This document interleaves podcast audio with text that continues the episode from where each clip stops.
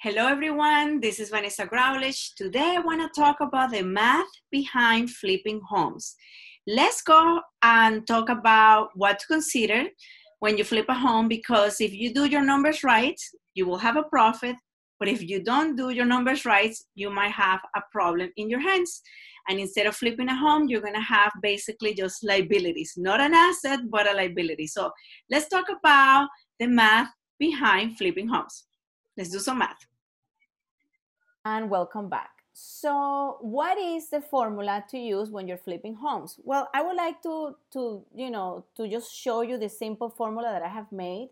That way you can understand that when you flip a home, what are the the basically like I guess everything that you need to take in consideration. So, think of this. The selling price minus the commission that you have to pay because remember when you are the seller, you pay the commission minus the closing cost must be greater than the price of the house that you're going to buy plus the improvements that you're going to put plus the closing costs. I'm going to make a simple example so this formula is going to make sense in just one second. So what does that mean? Well, think of this. If you uh, want to flip a home, okay, a lot of many many of the times when you have like a you know let's say like you're a first time investor you look at the house and you don't know where to start you're like okay is this a good deal is this not a good deal a lot of the times when I hear, uh, you know, um, clients is that they they worry about the kitchen, they worry about things that maybe they shouldn't be worrying about it because remember, when you invest into a flip home, it's completely different than investing in your own house. So the first thing that you should need to do is to be realistic.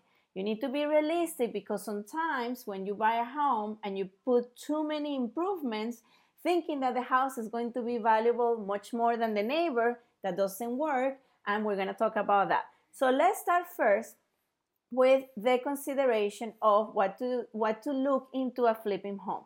The goal when you want to flip a home is to make a home from nothing, to put it away. And when I say nothing, what I mean is that a bank will look at it and they'll be like, no, thank you.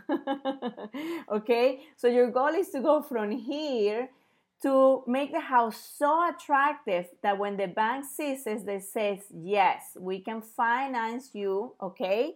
And this is super important because if you're flipping a home, you want this house to go from not being able to be financiable, to put it away, to make it where the bank says, yes, now your buyers can go ahead and, you know, get along on this house. So, what are the things that you always need to consider when you flip a home? So, um, there are three things, and I always call them like the heart. I'm gonna go ahead and put here, uh, you know, the little house. You need to remember the roof, big, big investment. That's one thing you need to consider when you look at a house. The second thing that you need to consider is the electrical part. Let me put a little, um, so the electrical, the electric, okay? And finally, the plumbing. It is super important that when you see a house, you just don't see it as those reality shows, which they are completely scripted. That doesn't happen, that they just goes to the house and remember, this is like a 30 minute show where you just see the house from nothing and then they come commercials and then the house is perfect and then they tell you oh you do this and this and we make this much profit well that does not happen. And think about it all of these episodes that they put, they always have a happy ending. Well, you're going to have problems too. You need to make sure that you assess the risk when you are investing in this house. So, what do I mean by that? Okay, you look at the house first, right? And the first thing you need to figure out is like, okay, how's my roof? How much life do you have on the roof, right? How much life do you have on the roof? Then you're gonna go ahead and look at your electric. Well, you need to look at your panels, right? Your electric panels. You need to make sure that are, you know up to code. But if none of this is up to code, the first thing you should do is to get an estimate of a roofer, a plumber, and an electrician. Now, when you're an investor, you know that time is a whole is the whole thing about flipping. You should first network and get yourself together with really good plumbers, really good electricians, and really good roofers because these are the people that are going to make your life much, much easier. Why? Because think of this when you go to a house and you get estimates, that's the first step. Your first investment is going to be the house itself. If you're the buyer, you don't pay commission costs, but you do need to worry about closing costs.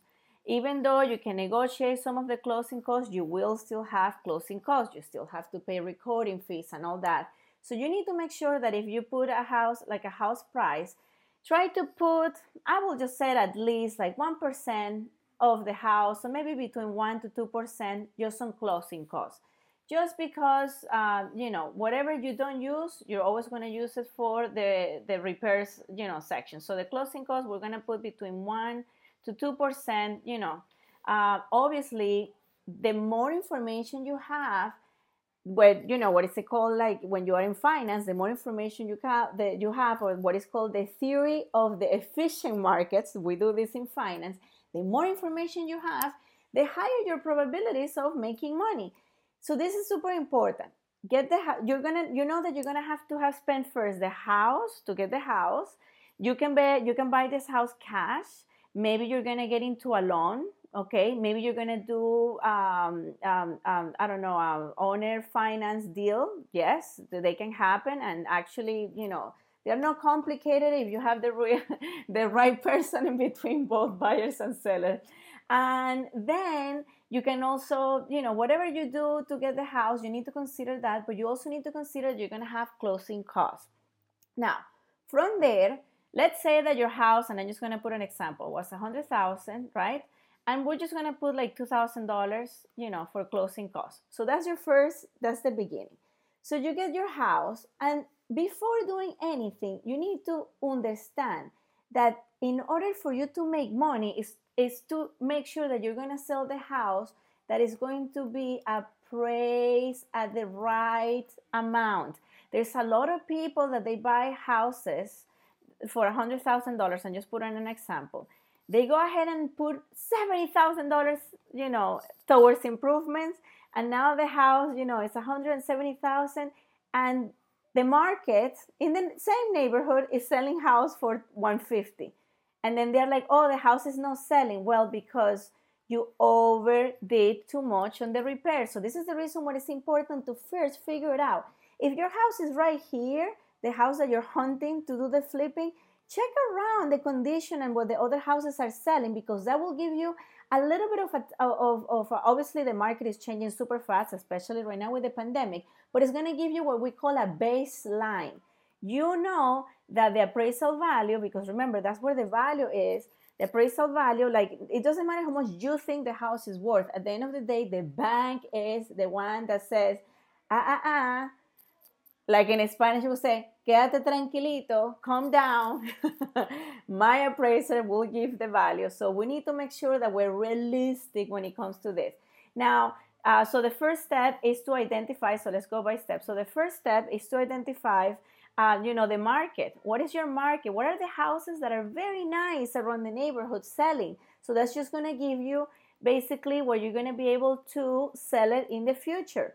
Number two, to fix a house, make sure you get at least two to three estimates. This is actually the hardest part, to be honest, to get the estimates, to make sure that your contractor calls you back, to make sure, uh, dealing with contractors, I'm not saying all contractors are like this, but uh, it, it, can be challenging because these people are just looking for jobs and just, just want to start fast. So if you take your sweet time with a nice plumber, he's just going to take another job and then boom you lost two three weeks of you know what you had to do remember time is money then number three you need to make sure that you count and you take in consideration the selling cost of the of the house.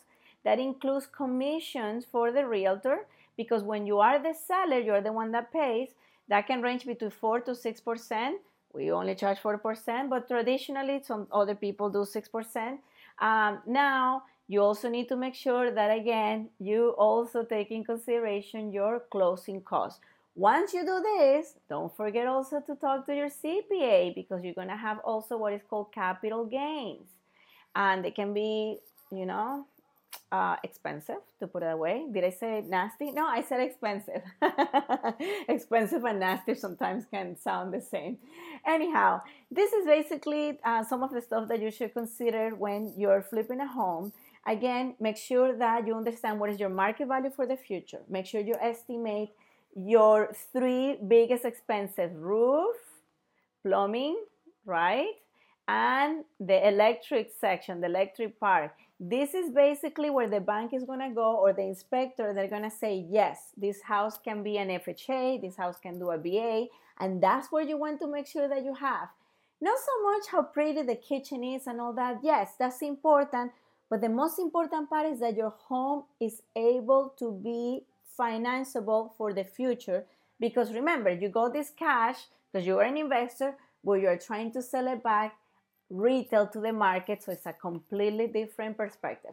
I hope you enjoyed this video. Thank you so much, and I'll see you pretty soon.